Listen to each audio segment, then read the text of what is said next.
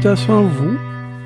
Et ici, je continue au chapitre 3 de la lettre de Paul aux chrétiens de Rome, qui en fait, moi, je le vois comme la lettre aux chrétiens tout court, parce qu'elle euh, s'adapte à toutes les époques et elle est toujours d'actualité hier, aujourd'hui et demain.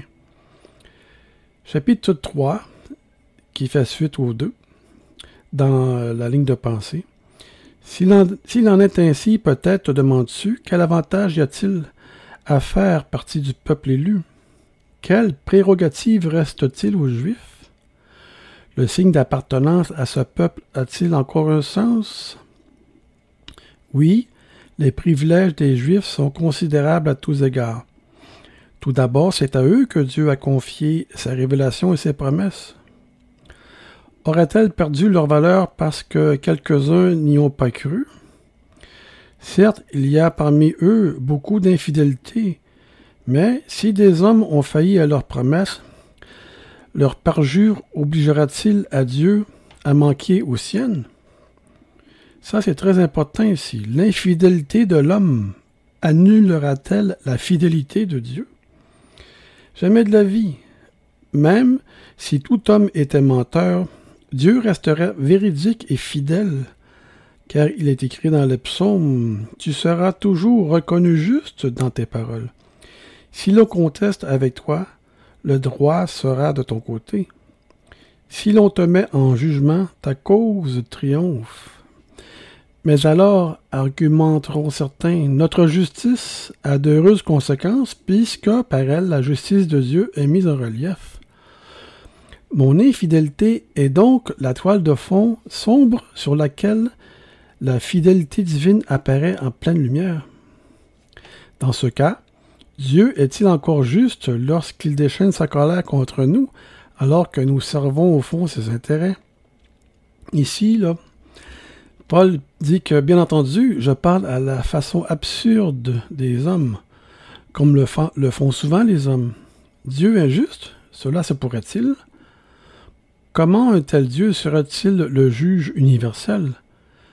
Comment pourrait-il vous ménager, vous, juifs, et juger le reste de l'humanité?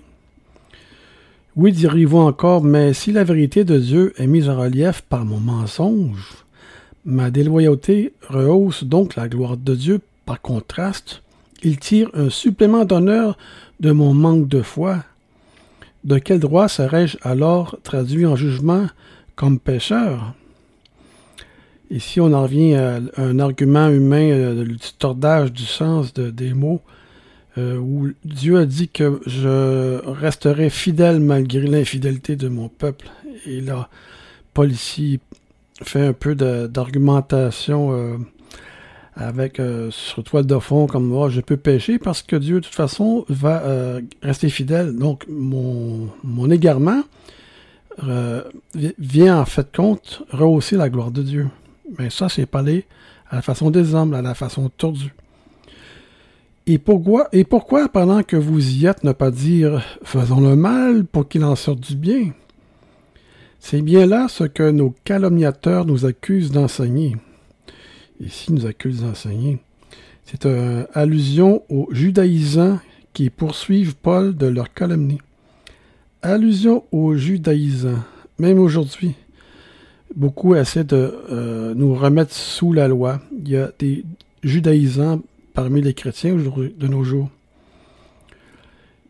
C'est bien là ce que nos calomniateurs nous accusent d'enseigner. De tels arguments apportent leur propre condamnation, et ceux qui parlent ainsi n'échapperont pas à la justice divine.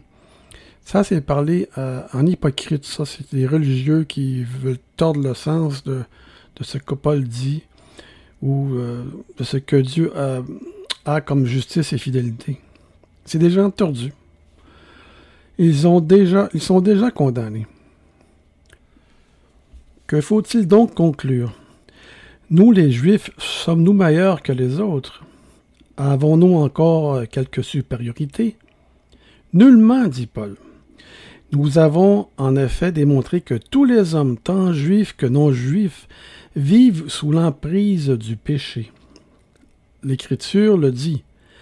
Il n'y a pas un juste, pas même un seul, pas d'homme sensé capable de comprendre, pas un qui cherche sérieusement Dieu. Tous ensemble, ils se sont fourvoyés et corrompus. Ils sont devenus inutilisables pour Dieu. Terme ici, ils sont devenus inutilisables pour Dieu. Aucun ne fait le bien, pas même un seul.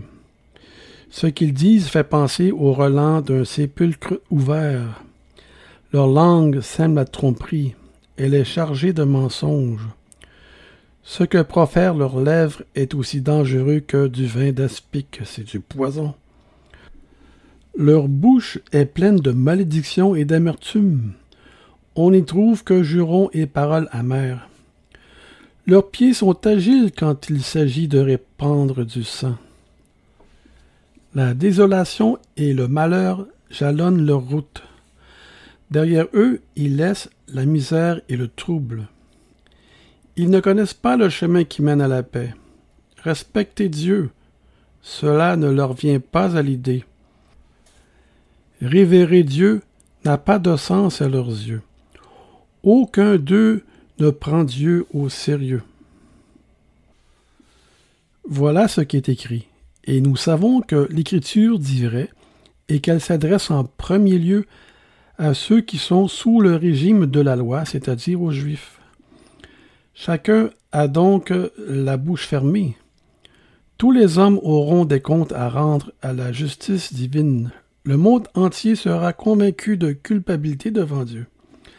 En effet, comme le dit encore l'Écriture, aucun homme ne sera déclaré juste devant Dieu par son observance de la loi. Ici, on fait référence au psaume, chapitre, euh, au psaume 143, verset 2. Aucun mortel ne sera, par conséquent, acquitté en accomplissant les œuvres prescrites par la loi. La loi se borne à faire pleinement connaître le péché. Son vrai rôle est de nous en rendre conscients. Mais maintenant, il nous a été dévoilé comment être en règle avec Dieu sans avoir accompli ce que la loi commande. Dans le temps présent, nous a été révélé une manière comment être déclaré juste, indépendamment des œuvres légales. Dieu nous attribue cette qualité de juste à titre gracieux. Les écrits de l'Ancienne Alliance, c'est-à-dire la loi et les prophètes, ont bien parlé de cette manière d'être juste, mais elle devient réalité par la foi en Jésus-Christ et elle est accessible à tous ceux qui la saisissent par un acte de foi personnel. Car il n'y a aucune différence entre les hommes. Tous, sans distinction, ont péché et ont perdu la beauté glorieuse dont Dieu avait revêtu l'homme. Ça, c'est tellement bien dit. Nous avons tous perdu la beauté glorieuse que Dieu nous avait revêtue. Tous ont manqué le but qui leur avait été assigné dans son plan. Personne ne saurait prétendre être approuvé de Dieu, ni accéder à sa glorieuse présence. C'est pourquoi Dieu offre à tous un don. Tous peuvent à présent, immédiatement, être justifiés, c'est-à-dire déclarés justes aux yeux de Dieu, par pure grâce. Ils reçoivent cette faveur comme un cadeau immérité de la générosité divine. Et cela est possible parce que Jésus-Christ a accompli tout ce qu'il fallait pour nous libérer, parce qu'il s'est donné lui-même en rançon pour nous. Dieu l'a destiné d'avance à prendre sur lui la punition que méritaient nos péchés. En mourant sur la croix sanglante, Jésus était la victime offerte pour nous en sacrifice, qui nous purifie et nous rend la faveur divine. C'est important, si. Euh, il a dit aussi que Jésus était comme euh, une victime propitiatoire. Le propitiatoire était le couvercle du coffre de l'alliance sur lequel le grand prêtre répandait le sang le jour des expiations pour le pardon des péchés du peuple. On voit ça en Lévitique chapitre 16 et en Exode chapitre 25. Cette expiation rendait Dieu propice, c'est-à-dire favorable au peuple. Ce rite était une préfiguration du sacrifice du Christ qui garantit la faveur divine à ceux qui l'acceptent par la foi. Tous ceux qui croient que Jésus est mort pour eux, qui placent leur confiance dans le sang qu'il a versé pour leur salut, ont accès à cette grâce. Tous ceux qui croient. Dieu a voulu montrer de cette manière quelle était sa justice. En effet, autrefois, il a supporté le péché. Il n'a pas puni de mort les pécheurs dans les temps anciens, les temps de sa patience, parce qu'il prévoyait le jour où il fera éclater sa justice. Dans le temps présent, il a donc apporté la preuve de son équité. D'une part, il a voulu rester lui-même juste en condamnant publiquement le péché en Jésus par son Fils, et d'autre part, il a désiré justifier tous ceux qui placent leur confiance en Jésus, tous ceux qui ont foi en lui. Reste-t-il dans ces conditions une raison de se vanter?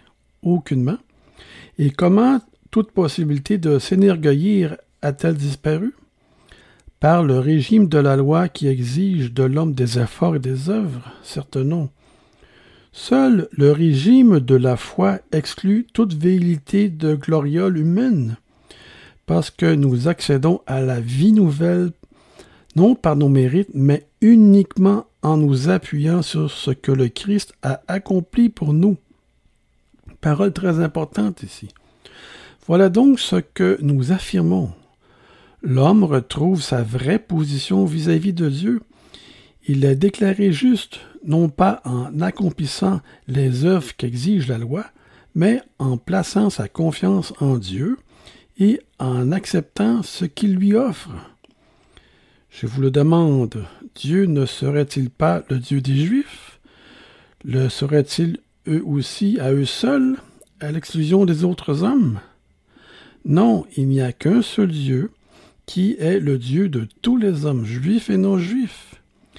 Il accepte et justifie les juifs qui croient, il accepte aussi et justifie par la foi des gens de tous les peuples. La foi abolit-elle la loi? Ou bien utilisons-nous la foi pour ôter sa valeur à l'ancienne alliance? Au contraire, nous confirmons la loi et nous lui rendons son vrai sens. Et voilà, c'était la fin du chapitre 3 de la lettre de Paul aux chrétiens. En attendant la suite, je vous dis soyez tous bénis et à la prochaine épisode.